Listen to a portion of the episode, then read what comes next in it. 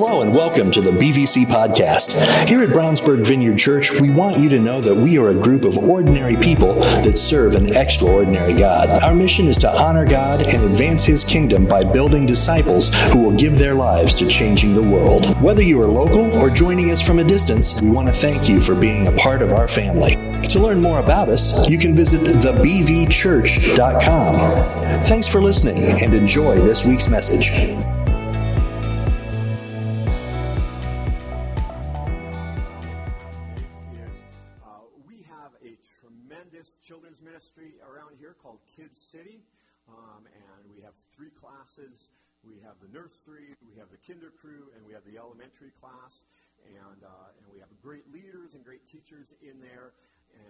Such an amazing opportunity that we have to lay a foundation of faith in the life of these children. And so many of us sitting here today had that experience of having a Sunday school teacher or learning about Jesus Christ when we were a young child. And, uh, and so it's one of our most valued ministries here at the church. Um, and we have plenty of opportunities to serve in that ministry. Right now, Jess and Rachel, who are leading our Kids City ministry, um, they are in the class sometimes three Sundays a month. Um, and we need them to be having some opportunities to receive themselves. And so you're going to find in your program today a sheet of paper about Kids City Ministry, what it means to be part of that team, and how you could uh, help out um, and, and help lay this foundation of faith in the lives of our children. So I would strongly encourage you. We're kind of at that point as the church is growing and more kids are being added to the room that we also need to add more teachers and volunteers to that room. And so uh, we have this kind of online curriculum. And it's very easy, even if you don't have much of a background in teaching, it's very easy to kind of put your hands around this material and, uh, and teach the kids or be an assistant in there. So Again, if you have any interest in doing that, uh, ask the person at the wel- uh, welcome table, or the information is on that sheet about who to contact. But we probably need about six or eight more teachers in our Kids City ministry to really fully stock that with, with great teachers. And so please pray about considering doing that. We generally try to have people serve once a month. So one Sunday a month you would be able to do that. So, um, so yeah. Let me just uh, pray, and then we'll get into our service this morning. So, God, I, I thank you uh, for everything that you've you've done this morning, and for for just being here in this place. And I just pray, God, that there would be uh, just an overwhelming, uh, continued sense of your presence here, and that your voice uh, would be heard through the words that I have to share. In Jesus' name, Amen. Uh, last night, of course, the clocks uh, fell backwards, and we all got an extra hour of sleep. And in a lot of ways, uh, the, the clock falling backwards really signifies that we are officially in a whole new season. And really, when the calendar turns to November, we enter into this probably two month season of holidays, uh, of gatherings. I, I read recently this week that over the Thanksgiving holiday, 112 million people will be traveling. And out of, the, out of the 112 people traveling during Thanksgiving, almost half of those people, 55 million, will be traveling over 50 miles. And almost all of those people traveling for Thanksgiving will be travel, traveling to spend time with family. And what these numbers tell us and what these statistics tell us is the incredible magnetic draw that we have to be with our family. At these special moments, at these memorable moments where there's tradition and there's memories, there's something inside of us that compels us to pack the car full of green bean salad and, and, and a suitcase and go somewhere it tells us that there's just this, this, intra- this attraction that, that's hard to explain and this attraction that, that is greater than the annoyance of which our family represents. Despite the fact that we have unresolved issues with our families and we all have a crazy uncle and, and there's uh, you know, the potential for political arguments, all of the things that it means to get together as a family, nevertheless, we push through all of that to be with our family. Today, we're kicking off, as you can see, a new series called Strong Families in a Broken World. And before we start this series, or as we start this series, I just want to lay a couple foundational comments, just some foundational stones that this whole series is going to be built on. And the first one is this that anytime we start a new series and we preach a topic, it, it automatically divides the room into different groups just because we're all in different places in life, we've all had different experiences. So when we bring a topic to the table, it, it, naturally hits people differently. And so when we start a series about family, it divides this room at minimum into three groups. There's one group in the room today that would say the sum total of their family relationships is that it was a net positive. In other words, it may not have been a perfect home, but when you kind of assess what your family experiences in, at the end, at the end of it, you will say, I've had a positive family experience, more good than bad. I'm getting in the car and I'm driving 50 miles to Thanksgiving dinner because I'm happy to do that. There's others in the room who will say, for me, my family experience is a net negative. There's been more harm in my life. My family is where I've experienced trauma and pain and abuse. And when you say the word family, it brings to the surface those pains. There's a third, maybe smaller group, but a group nonetheless.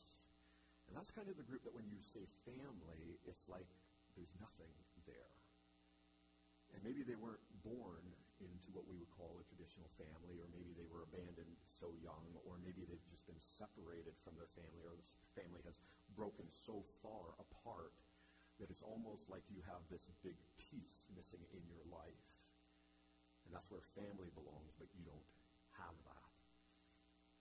I had planned on saying this, uh, but somebody in, in the congregation came forward with a prophetic word that kind of went in line with what I wanted to say. And so, what I w- want to say and what the Holy Spirit is saying here this morning is that no matter what group you're in, no matter what your experience has been, that there is hope for you today. There's hope in this series. There's hope in this moment that God can meet you in whatever group that you're in and he can minister to you. And so that's what we want to do through this series is we want to meet you where you're at in your family experience. We want to come around you and give you that support and that hope. Another foundational comment that I want to make that's important for us to understand is that when we talk about family, we are not talking about some uh, ethereal concept that was conceived by sociologists in, in a classroom. It wasn't that a, a, bunch of brainiacs were sitting around and saying, let's devise a way to gather people together and to live in a certain structure, and they came up with family. It wasn't that family was birthed out of human enlightenment and the evolution of mankind that in, in years gone by we ran around like chickens with our head cut off, not knowing who to belong to, and we've just more recently discovered what families were. No, families have been a fabric of mankind's entire history. Families aren't also just a random thing that just happened to form. The truth is that the family structure was birthed out of the heart of God and the family structure plays an indispensable role in the plan of God. What we're going to learn throughout this series is just how dear, how near the whole family structure is to the heart of God. We're also going to learn how God's redemptive plan, his eternal plan, is all tied in to the family. We're going to learn about the spiritual importance of family. And then here's kind of the last foundational statement that I want to make. And, and this speaks to us in the church, those who call themselves believers, that if we, as the church, as followers of God, fail to honor the divinity of the family structure, if we fail to recognize that the family is, is created by God and, and, and preach that and share that and establish that, then we will end up being complicit in the destruction of the family structure. The Bible tells us this that we wrestle not against flesh and blood, but against principalities and powers of darkness. It tells us that the weapons of our warfare are not carnal, but they are mighty for the pulling down of strongholds. The Bible tells us that we are engaged in a spiritual battle. And I want you to know as we begin this series, it's imperative to understand that one of the most fierce spiritual battles that is taking place right now is on the battlefield of the family. There is an attack upon the family. There is a conscientious effort to break down and destroy the family because of the importance that family plays in God's eternal plan. I want to share some statistics with you, and I could list a hundred different statistics. But just here's a few statistics that, kind of enlighten us as to where the family is in the battle that is taking place. As most of you know, 40 to 50 percent of first-time marriages end in divorce, and that rate goes up to 60 to 67 percent of second-time marriages that end in divorce. Over the last 50 years, the marriage rate in the U.S. has dropped by 60 percent. There are far fewer people choosing to be married.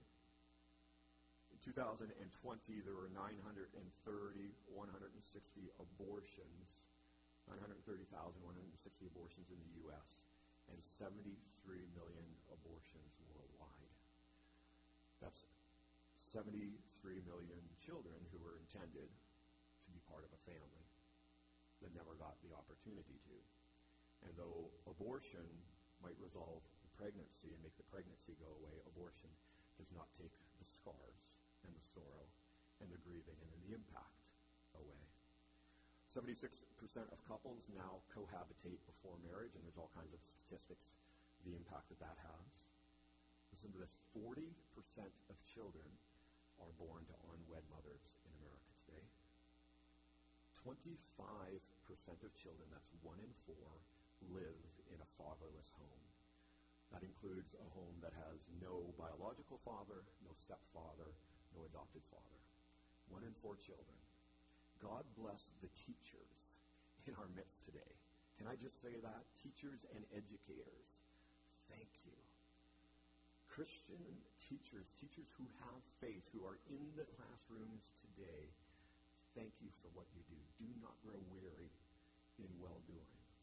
One in three women have experienced domestic abuse, and one in seven, seven women have experienced physical injury from domestic abuse.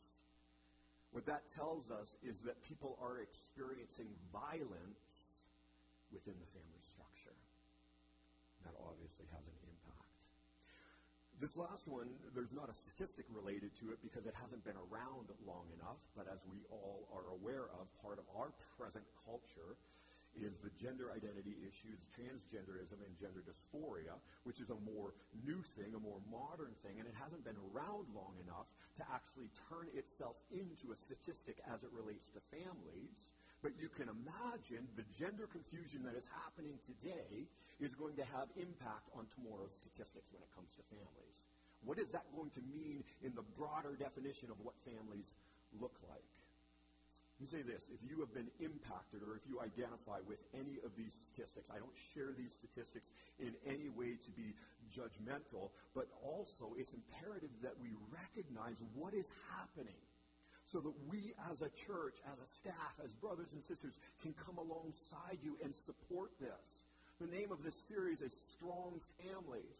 And I think there is a call on our lives as Christians, on our role as a church, and on my role as a pastor to, to come along and to help curate and to help build and to help strengthen families, and in many cases, to help rebuild families and to restore families. That's our responsibility and that's our call. But in order to be able to do that, we have to really have our eyes wide open and be aware of what is happening in the family today, and that as those who value the, divi- the divinity of families, God's place and importance for family, we are essentially swimming against the stream in culture, where the culture is saying that family doesn't matter, traditional structured families don't matter as much, that we are the ones that are swimming uphill. But that's kind of the direction that we've always been called to swim. And so as we begin this series, I just want to let you know that there is hope, that there is healing, there's relationship here in this place. So let me just pray. So, God, I thank you that you place the lonely in families. I thank you for the spiritual, the divine importance of families. And I thank you today, God, that you have the ability to redeem and restore whatever has been broken. And so for those sitting here today who have experienced brokenness in their families, come, Holy Spirit, and bring healing to their hearts, bring peace to their hearts. For those in this place who have experienced pain and trauma in their families, I, I pray, God, that you would bring healing to the deepest places. For those who are in the process of, of managing and building their families, but sometimes feel as if they're falling behind or maybe not doing as good of a job, God, strengthen them and encourage them today. I just pray as a church that we would support one another. For those of us who have raised kids, and for those of us who, who, who have learned lessons, may we come alongside young families and those who have gone through pain, Today we're going to begin this series by looking at God's purpose for strong families, and we're going to begin by actually going all the way back to the book of Genesis. And in Genesis 1, we read the entire creation account that God created the whole world and everything in it, and God created Adam. And then he kind of says this strange thing in Genesis 1. He says to Adam, Be fruitful and multiply. What's strange about that is the, the vehicle or the modality for Adam to procreate did not yet exist. It wasn't until Genesis 2 that God made it possible for Adam to procreate and for Adam to be part of a family. We pick this up in Genesis 2:18. The Lord's, the Lord God said, It is not good for man to be alone. I will make a helper suitable for him. So the Lord caused the man to fall into a deep sleep, and while he was sleeping, he took uh, one of the man's ribs and then closed up the place with flesh. Then uh, the Lord God made a woman from the rib he had taken out of the man, and he brought her to the man. The man said, This is now bone of my bones and flesh of my flesh, and she shall be called woman, for she was taken out of man. And that is why a man leaves his father and mother and is united to his wife, and they shall become one flesh. So, what we see from the Genesis account is we see that uh, the ideal, the unadulterated model of what a family should look like is that bond and that connection that Adam and Eve shared. That's what Genesis is. It's like, oh, there is the perfect prototype. There is the unadulterated example of what a family looks like and the purpose of a family. What we learn from Genesis 2 is that God's purpose for our family relationships is that they would prepare us for our personal relationship with Him. I don't know if you've ever thought of this before, but our family relationships are kind of like the place uh, the, where that foreshadows, that prepares us for God. That it's within the, our family relationships where we learn what um, what unconditional love is. That in our relationship with our parents, we receive unconditional love, and, and our hearts get accustomed to that, and our minds are, are, are able to understand that. And so, because of the unconditional love that our parents uh, provide us, when, when we have the opportunity to connect with God, we go, Oh, I know what unconditional love is. It's, it's in our family structure that we learn what safety and protection and provision is. And when our, that is provided to us by our parents, then it's so easy to make that transition into a relationship with God. Because when God says, I shall provide all of your needs according to my riches and glory, you go, Yeah, I know what that looks like. My mother and father did that for me. And when in our home we experience acceptance and grace and mercy, even when we make absolute fools of ourselves and embarrass our parents, they still love us. Then when God says that I love you, I will never forsake you. I throw your sins as far as the east is to the west. We naturally go, yeah. My parents did the same thing for me. But because of sin, and because many of us in this room today have negative experiences with our family, it kind of clouds the filter through which we see God. And it makes our ability to connect with God much more of a challenge because of what we've experienced in our homes. If in your family structure you experienced abandonment, and at the moment when you needed your family to be there for you, they abandoned you, then you're naturally going to assume or project that on God. And when God says, I will never leave you nor forsake you, you go, that's not been my experience. And that's hard to overcome. When you have been rejected or when you've been criticized or when you've been put down and your, your family has hurt you with their words and they've condemned you and judged you and been critical of you, then, then you're, you're that much more apprehensive to, to hear anybody else speak over you. And you're expecting every time somebody opens their mouth to be criticized. And so you're like, I don't want to know what God's going to say uh, about me because I know what others have said about me. And when you've experienced in your home control and manipulation and, and, and, and just this, yeah, this controlling spirit over you, if that's what you've experienced in your home, then you naturally are going to assume that God is going to be controlling and demanding as well. God desires for us to experience who He is in the homes that we come from. Does that make sense? And you could probably list a hundred characteristics of God that we were meant to experience in our family before anywhere else. I'm just going to quickly share this morning with you three things that God wants us to experience in our families and in our homes so that we will be able to experience them from God. And the first one is that families allow us to experience unity. God created the family structure so that you and I could experience unity, type of unity that he desires to have with us. When Eve was created, Adam said, This is now bone of my bone and flesh of my flesh. That is why a man leaves his mother, his father and mother, and is united, connected, sewn together to his wife, and they become one flesh. See, our uh, familial bonds are not just biological. They are biological, but they're not just biological. It's not just a, a science that holds us together are the bonds and the unity and the connection that we feel within our family. They're not just emotional. Even though we share all of these emotions, we share all of these traditions, we share all of these experiences, there's something much deeper that, that connects us as a family. We are actually spiritually connected to our family. There is a spiritual, unseen connection that we have with our family members that is much deeper than anything else that we can ever conceive or understand. During the Sermon on the Mount, Jesus said this Therefore, what God has joined together. This is a divine connection, a spiritual connecting. Let no one separate. So it's important for us to understand that when God puts us in families, He binds us together. He weaves us together. He sews us together so that there is such a, an overwhelming, deep sense of unity and connection because He wants that to be a foreshadow of the relationship that He wants with us. He wants us to know what it means to be absolutely connected, bonded, and overwhelmed with a sense of belonging so that when we have an opportunity to enter into a relationship with Him, we know, oh, I know what it means to feel like I belong.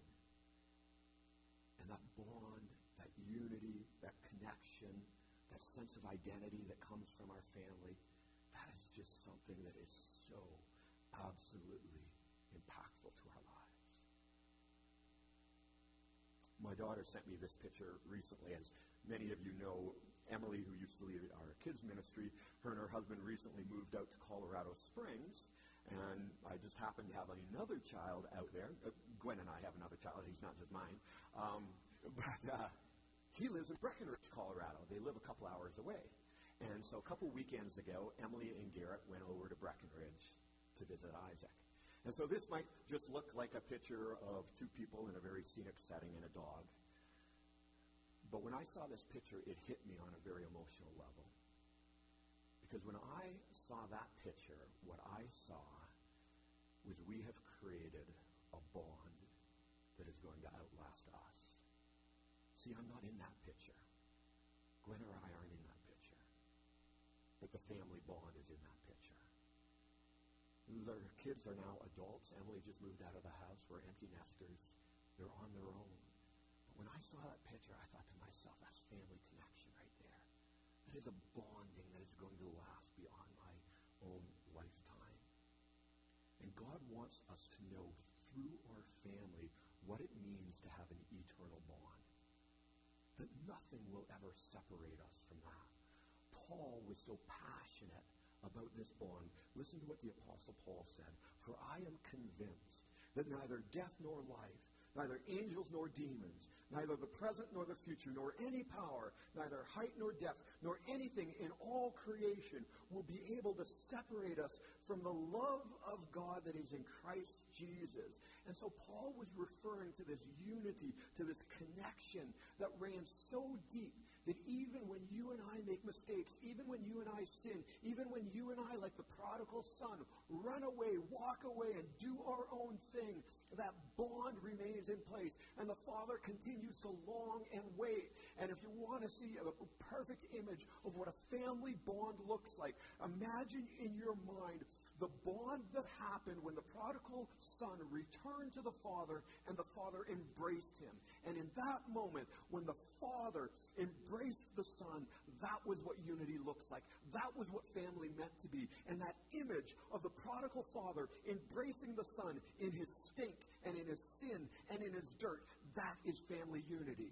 And that is something that God wants us to experience, an unconditional connection so that in our relationship with Him, we will never doubt that He will receive us, no matter how far away we've gone. And I don't know if in your life you've ever experienced that, but I believe that today and through this series, the Father in heaven wants you to experience unity like you've never experienced it before.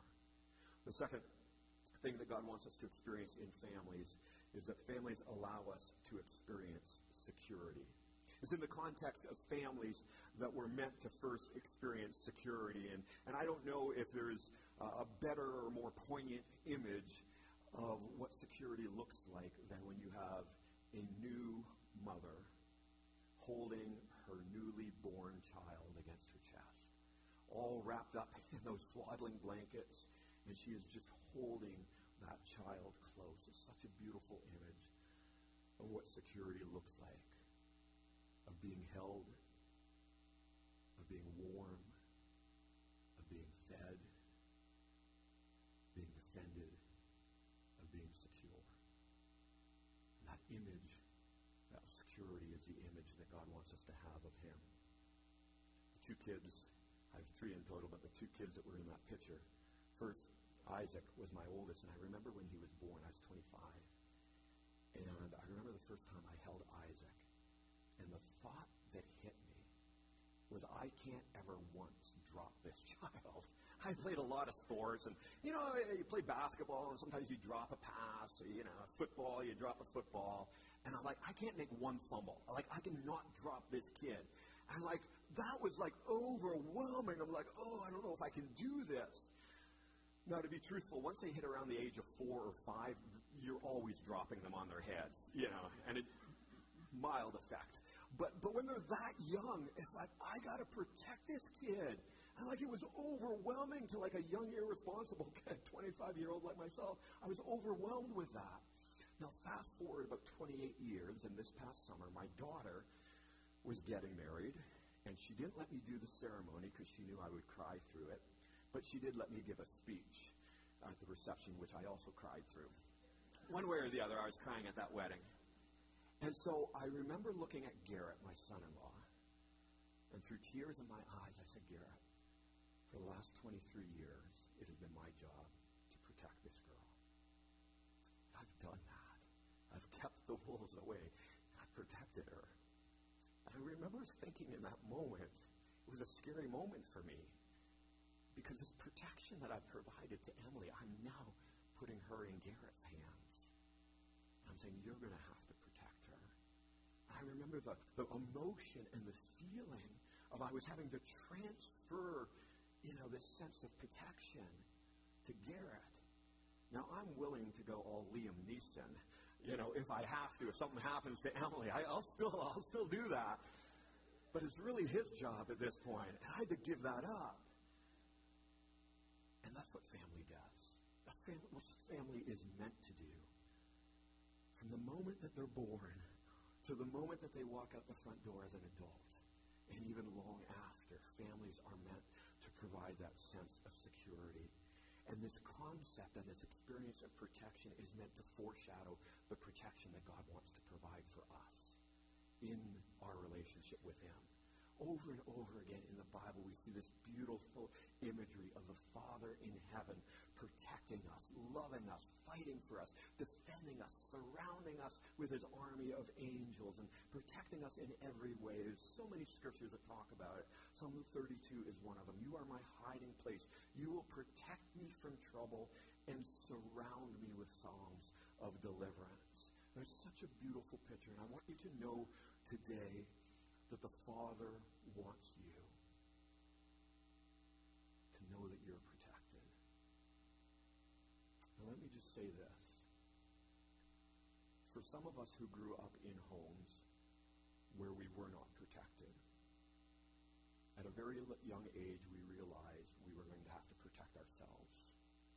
And so we developed this wall, we developed this toughness that gets us through life but it also creates this hindrance for us to be able to surrender fully to God.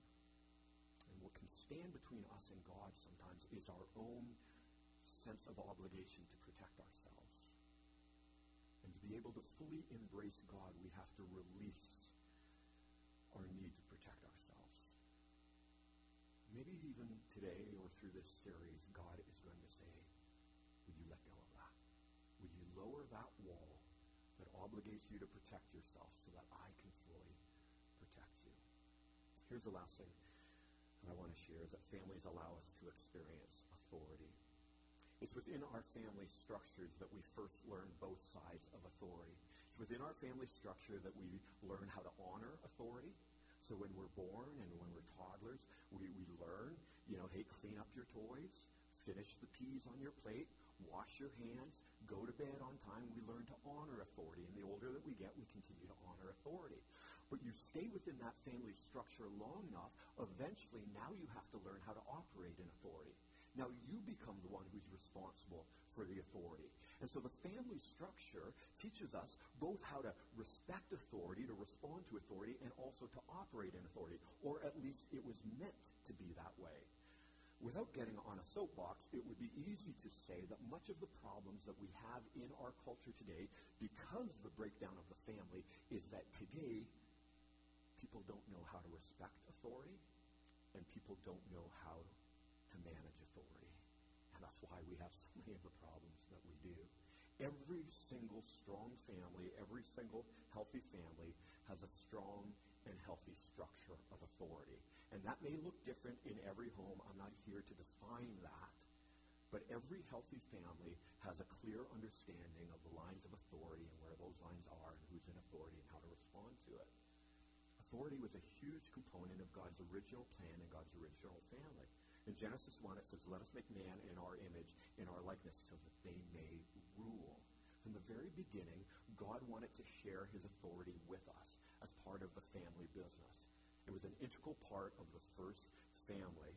And he places us within families so that we can learn how to respond to authority, so that we can learn in a family structure how to obey, how to be disciplined, how to be led, and we can also learn in the family structure how to operate in authority. But then when sin enters the picture and imperfect families enter the picture, then all of a sudden our experience with authority isn't exactly what it was intended to be.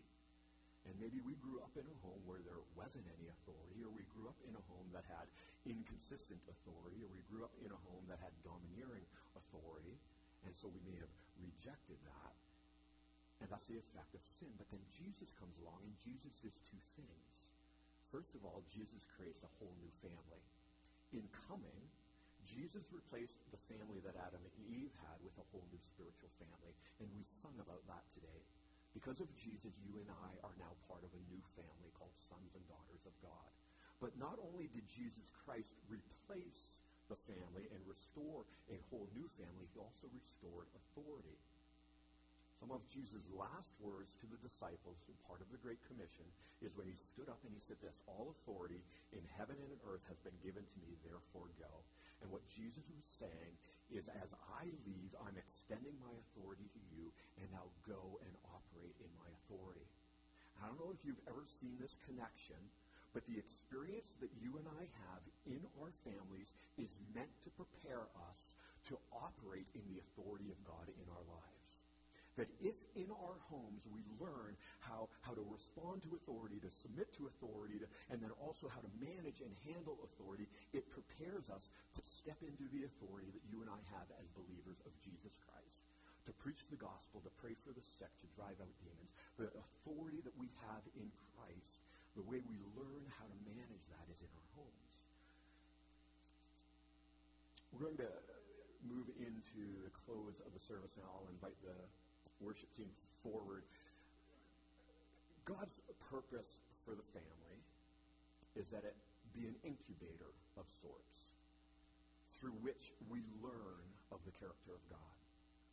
That our family be the place where we learn the goodness of God and the character of God so that our hearts are inclined towards God. So, as we bring this message to a close, just a, a couple maybe takeaways or applications.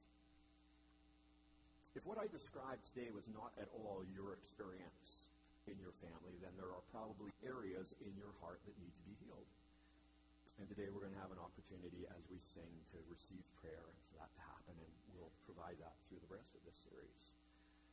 For those of you who are presently in a family, whether you are leading a family or whether you're planning on going to Thanksgiving to be with your family, Maybe today is an opportunity for you to consider how have I been behaving within this family? How have I been leading within this family? How have I been operating within this family? And is there something that I can do to more accurately reflect who God is?